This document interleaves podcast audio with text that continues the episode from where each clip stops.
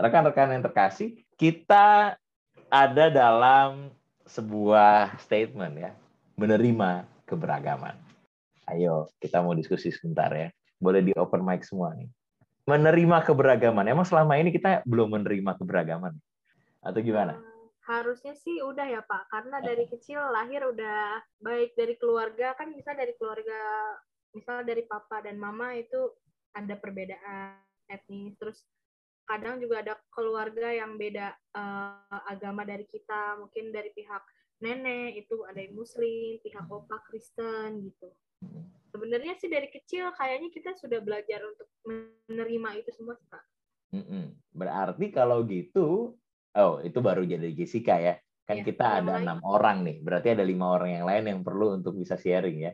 Thank you Jessica. Berarti ya. kalau menurut Jessica menerima keberagaman bukan belajar untuk menerima ya, harusnya sudah diterima gitu. Berarti sekarang kita hidup dengan kesadaran bahwa kita ya hidup dengan keberagaman itu. Mungkin gitu ya? Iya, iya. Ya, oke, baik. Yang lain, apakah kita selama ini belum menerima keberagaman itu? Ini saya baru bermain di lingkup tema loh. Kita belum masuk dalam sebuah pendalaman ya. Dari tema kan kalau orang baca menerima keberagaman. Kamu selama ini kita belum menerima keberagaman ya? Ayo, silakan. Kalau menurut saya sih belum sih Pak, belum uh, udah menerima cuman belum sepenuhnya. Kenapa saya bilang belum? Karena kalau emang kita udah menerima sepenuhnya pasti nggak akan ada kayak peperangan-peperangan baik itu peperangan antar suku maupun perang agama atau hal lain sebagainya gitu. Jadi sebenarnya udah menerima kayak menerimanya cuman mungkin dalam lingkup keluarga aja gitu. Untuk lingkupan keluar belum kayak gitu sih Pak kalau menurut saya. Nah, kalau menurut Christine sebetulnya udah, tapi masih banyak konflik nih, gitu ya. Berarti sebetulnya apa yang mau Kristen sampaikan dalam lingkup lokal personal, saya sudah menerima nih Pak. Dalam lingkup lokal keluarga, ya nggak ada masalah, have fun kok, santai gitu. Tapi dalam konteks komunal, ketika bicara dalam lingkup yang lebih global lagi, dalam konteks negara, rasanya banyak orang yang belum dapat memaknai menerima keberagaman ini. Mungkin gitu ya. Jadi kalau kita, kita sih udah oke okay dengan ini, tetapi masalahnya kita digoncang lagi ketika kita melihat banyak orang yang belum bisa menerima ini. Gitu ya, mungkin gitu ya. Oke, yang lain? Menurut saya sih udah Pak, tapi saudara-saudara kita belum tentu menerima. Saudara-saudara kita belum tentu menerima, luar biasa. Su sama Christine, deket-deket, maksudnya nggak jauh beda ya statementnya. Mungkin Jawaban saya mirip sama Kak Kristi, Pak Pendeta. Mungkin kalau dari lingkungan keluarga masih bisa menerima dengan tulus ya. Tapi terkadang kalau bergabung dengan suatu komunitas, apalagi kadang tuh saya kalau ada yang bikin bete dikit gitu, bawaannya juga jadi males gitu Pak Pendeta gitu. Jadi mungkin kalau lingkup keluarga udah, tapi lingkup komunitas belum kayaknya di Pak Pendeta. Belum okay. terlalu maksimal. Baik. Berarti dalam lingkup komunitas, persahabatanmu dengan, bukan persahabat, perjumpaanmu dengan orang banyak di luar sana gitu ya? Iya, kayaknya karena saya orangnya gampang baperan dah, Pak Pendeta. Wah, kalau itu di luar kendali saya tuh, di luar kontrol saya. Oke, iya, baik. Iya, itu masih kekurangan saya, makanya Pak. Ya, apa-apa, jangan minta maaf sama saya sama saya jadi saya jadi nggak enak nih saya nih gimana ya? Oke saya lanjut ya. Thank you Marsha sudah sharing. Oke saya sepakat dengan diskusi kita bahwa mungkin kita ini orang yang lebih luwes ya dalam menerima keberagaman.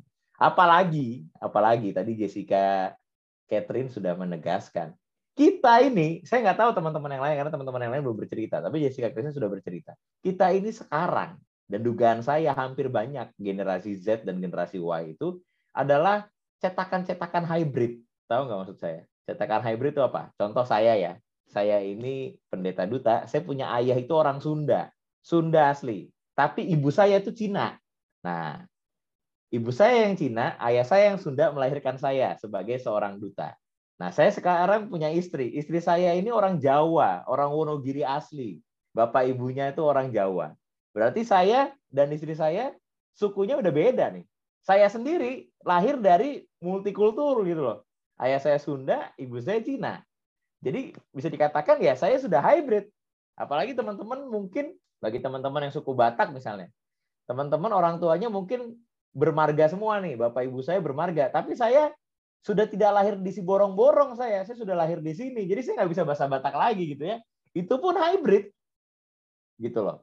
Jadi konteks keberagaman itu bukan sekedar diterima, teman-teman. Tapi kalau menurut saya konteks keberagaman itu adalah kita. Ya kita inilah wujud nyata keberagaman itu gitu. Dan itu yang perlu kita sadari sebenarnya. Nah, untuk itulah kenapa yang menarik kalau teman-teman perhatikan dalam beberapa waktu upacara kemerdekaan sejak 2019 rasanya 2019 sekitaran itu ya. Pak Presiden kita, Pak Presiden Joko Widodo selalu mengkampanyekan baju adat nasional atau baju adat yang dipakai atau digunakan dalam perhelatan upacara kenegaraan. Sehingga tindakan ini membuat orang-orang atau tamu-tamu negara yang hadir itu mau tidak mau mereka merayakan baju adat atau mereka menggunakan baju adat. Apakah mereka orang Jawa, orang Batak dan sebagainya, mereka tidak harus menggunakan baju adat sesuai dengan suku mereka. Kan begitu ya. Pak Jokowi orang Jawa tapi dia berkali-kali malah tidak pernah pakai baju adat Jawa lengkap gitu loh. Dia pakai baju baju adat lain yang mungkin kita baru tahu gitu loh, baru lihat, baru paham ternyata ada baju adat yang seperti itu misalkan, yang utuh seperti itu.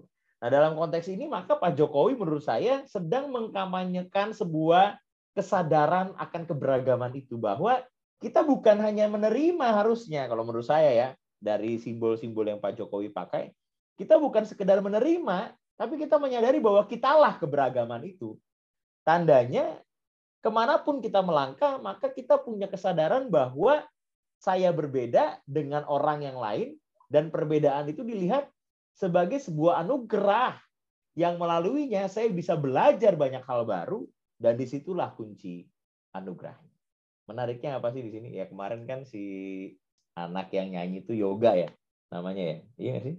Yongko ngene banding banding ke. Wah itu kan lagunya ya. Nah dalam konteks ini menariknya adalah ya mungkin orang banyak yang kritik juga kenapa pakai lagu Jawa sih gitu ya. Itu eh, dalam perjalanannya.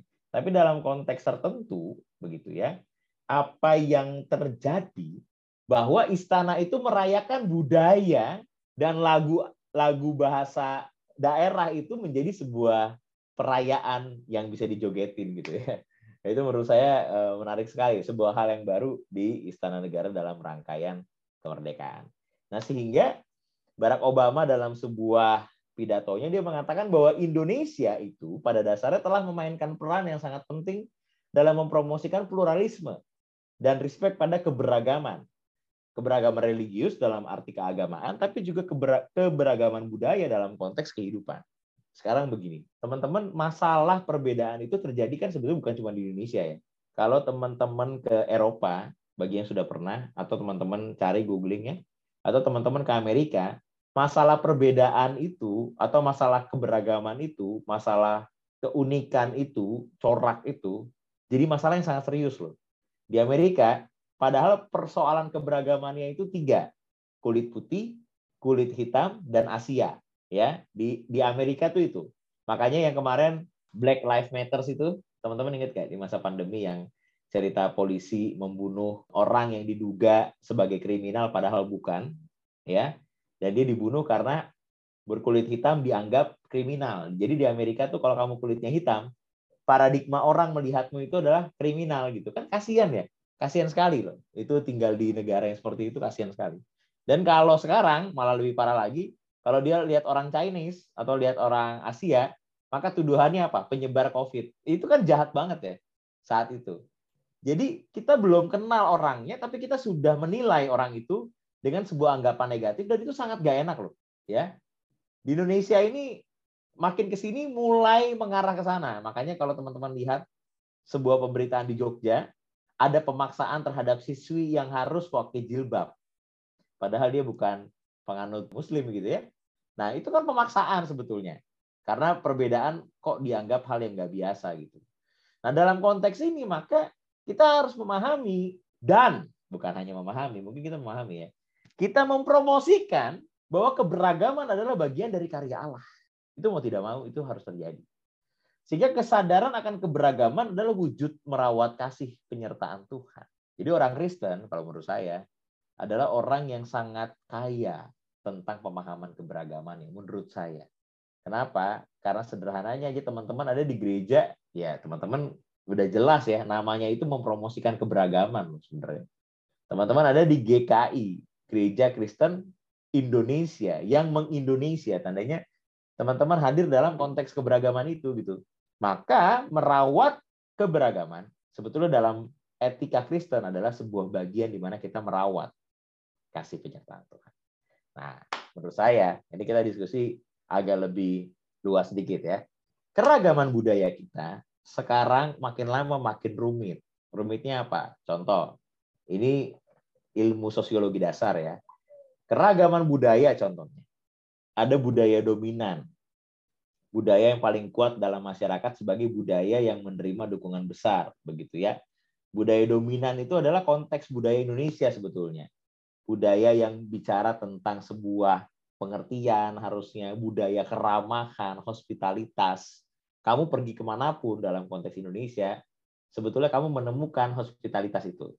Contoh, kalau kamu naik kereta, ya, atau kamu naik bis, naik kendaraan umum aja, kadang, kadang ya, kita tuh akhirnya bisa bercerita sama orang yang duduk di samping kita gitu.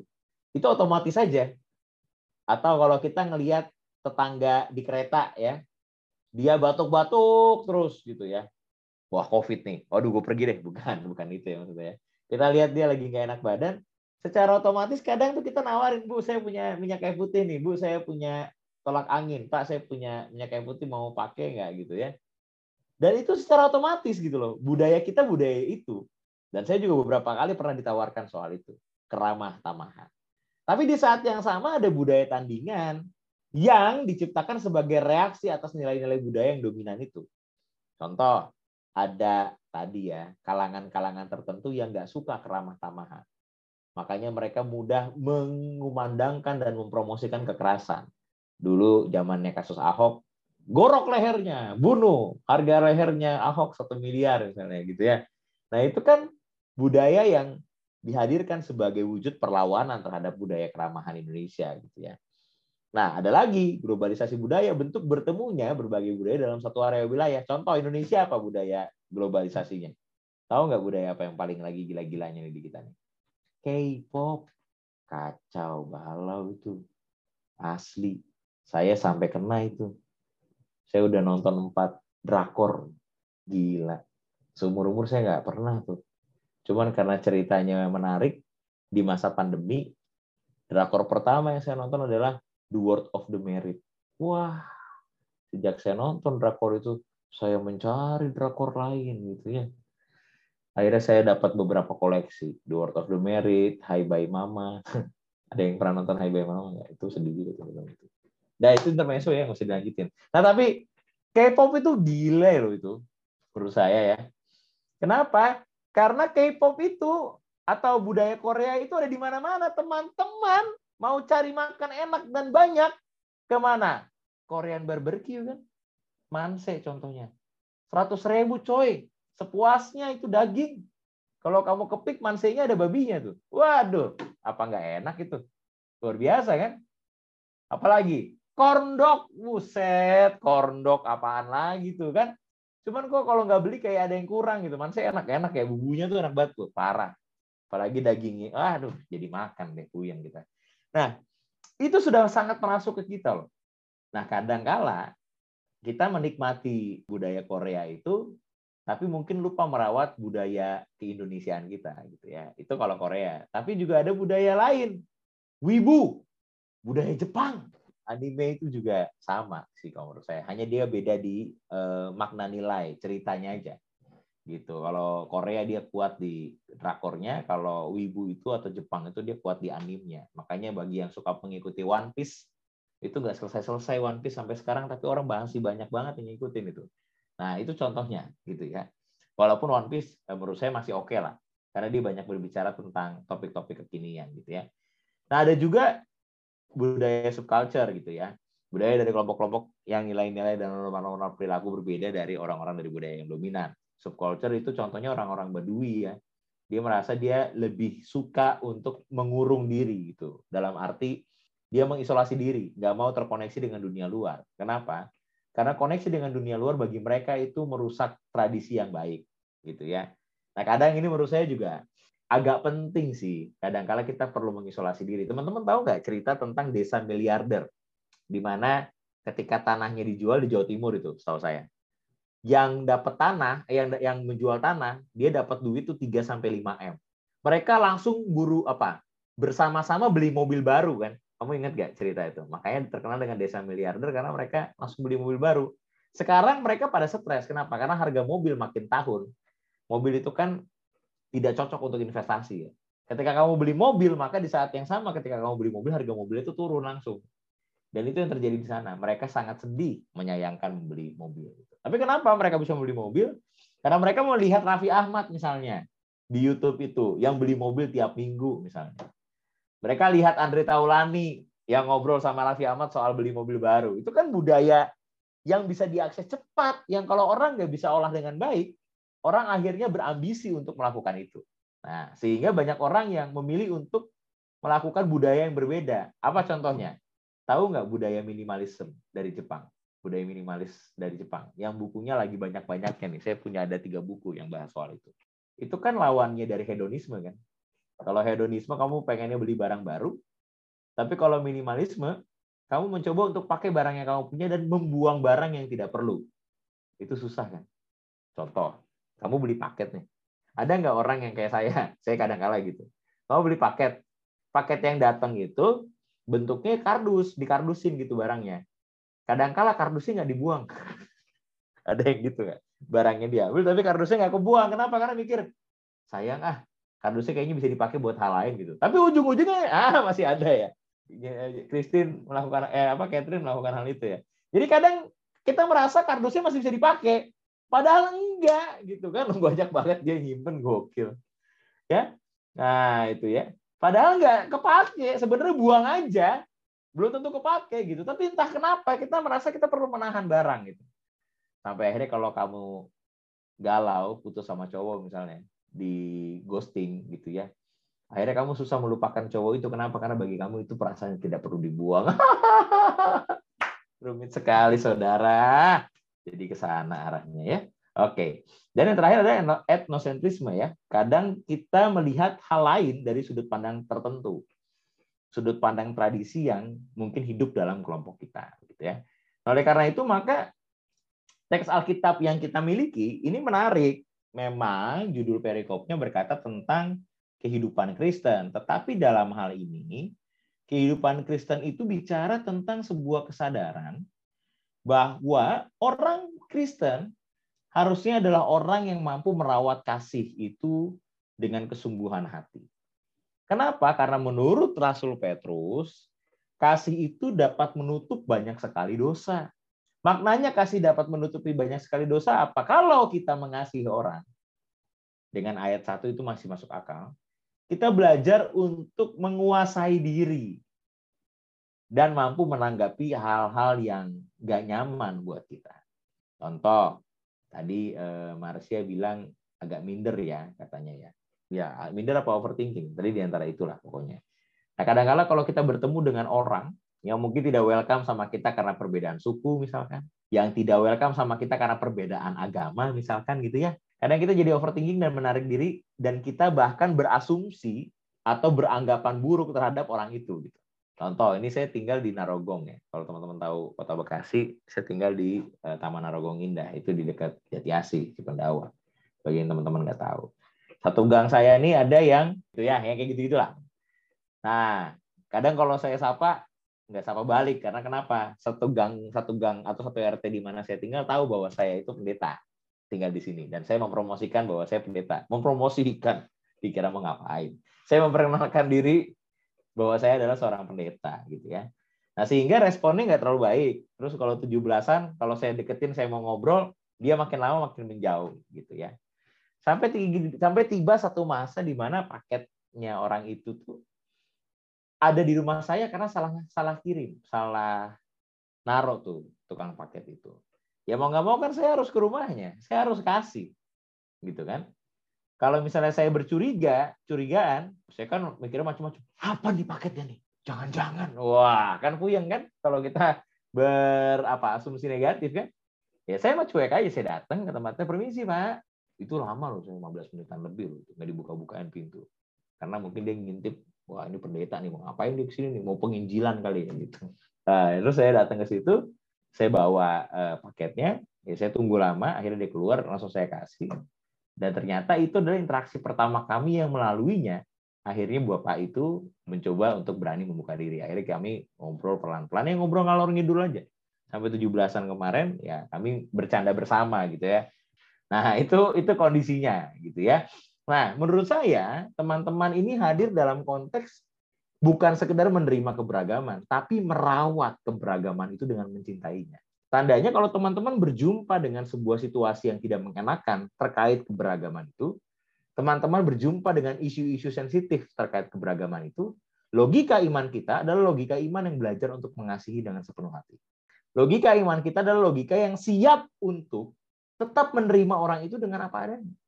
Kenapa? Karena kasih dasarnya menutupi banyak sekali dosa. Dan kalau kita tidak merawat kasih itu sebagai bagian dari mencintai keberagaman, maka kepala kita dan hati kita akan dipenuhi banyak sekali fitnah terhadap orang itu. Dan akhirnya itu menimbulkan banyak sekali dosa. Dan akhirnya kita tidak pernah membuka ruang-ruang keberagaman itu. Dan kita tidak pernah mempromosikan keberagaman itu karena kita sendiri sudah menyimpan banyak anggapan negatif terhadap kondisi tertentu. Kalau kata Rasul Petrus, kasihilah sungguh-sungguh seorang akan yang lain. Nggak apa-apa, tebar aja itu kasih. Kalau responnya tidak menyenangkan, nggak ada masalah. Yang penting saya melakukan apa panggilan iman saya, yaitu kasihilah sungguh-sungguh seorang akan yang lain. Karena kasih menutupi banyak sekali dosa. Dan itulah sebetulnya kunci iman kita. Kenapa kasih itu menjadi penting? Karena iman kita adalah iman Trinitas, iman yang berangkat dari keberagaman, keberagaman kasih Allah yang kita alami.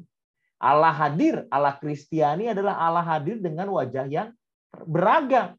Allah Kristiani adalah Allah yang menyatu di tengah-tengah keberagamannya. Tandanya Allah Kristiani mendorong orang Kristen itu untuk siap menyatakan kasih sebagai bentuk panggilan kehidupannya untuk merawat keberagaman atau keragaman persekutuan cinta kasih. Sehingga kalau kata Yohanes dari Damaskus, perikoresis itu adalah sebuah kesadaran bahwa kesaling terhubungan tiga pribadi Allah yang beragam itu yang membuat kita untuk bisa merawat cinta dengan sungguh. Makanya kalau Profesor eh, Pendeta Profesor Joas Adi Prasetya dia mengatakan bahwa sang Bapak mengirim sang anak melalui kuasa Roh Kudus demi menyelamatkan seluruh ciptaan dan mempersekutukan ciptaan kembali dengan sang Bapa di dalam sang anak dalam kuasa Roh Kudus. Maknanya Allah pada dirinya adalah persekutuan cinta kasih yang menghidupi kasih di antara ketiga pribadi ilahi yang beragam makna Trinitas menghidupi kasih di antara tiga pribadi yang beragam itu adalah bagian dari cinta kasih Allah yang dinyatakan bagi ciptaan.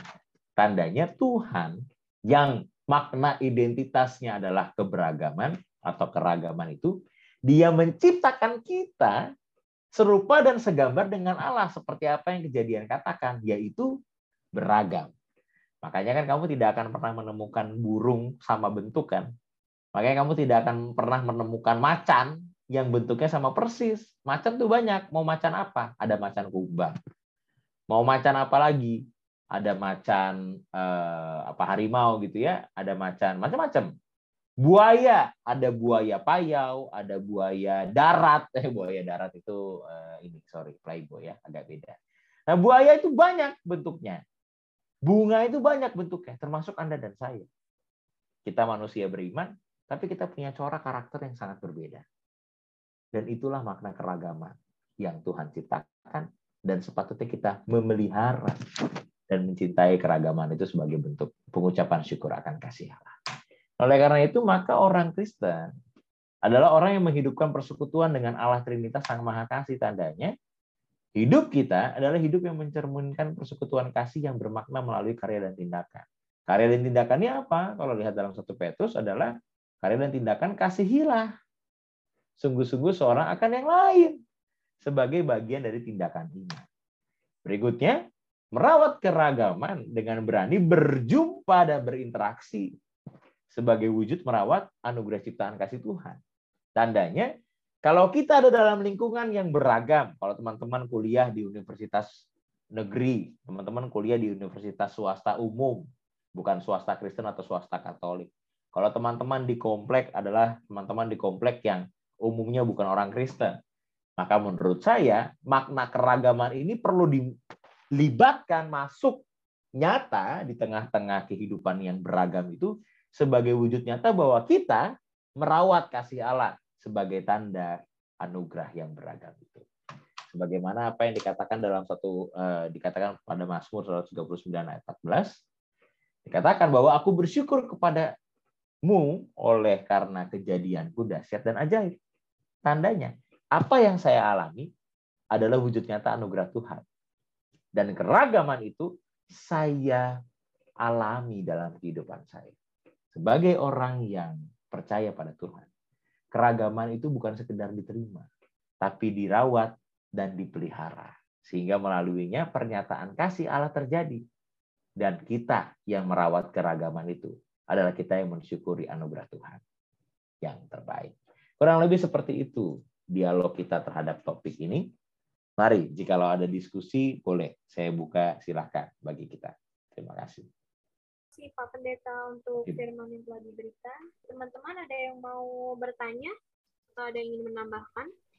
Kalau nggak ada, aku mau review sedikit dari apa boleh, yang tadi Pak Pendeta udah berikan kepada kita, uh, bahwa untuk keberagaman sendiri itu kita bukan sekedar menerima, melainkan kita juga harus menyadari bahwa kita lah keberagaman tersebut dengan dengan apa sadar akan bahwa menjadi berbeda dengan orang lain itu adalah anugerah dan juga uh, sebagai orang Kristen seharusnya kita dapat menjadi orang yang dapat merawat uh, merawat keberagaman itu uh, dengan kasih dan juga dengan suka hati lalu dengan belajar mengasihi keberagaman dengan sepenuh hati berarti kita juga siap untuk menerima uh, keberagaman tersebut dengan apa adanya dengan segala kekurangan dan kelebihannya.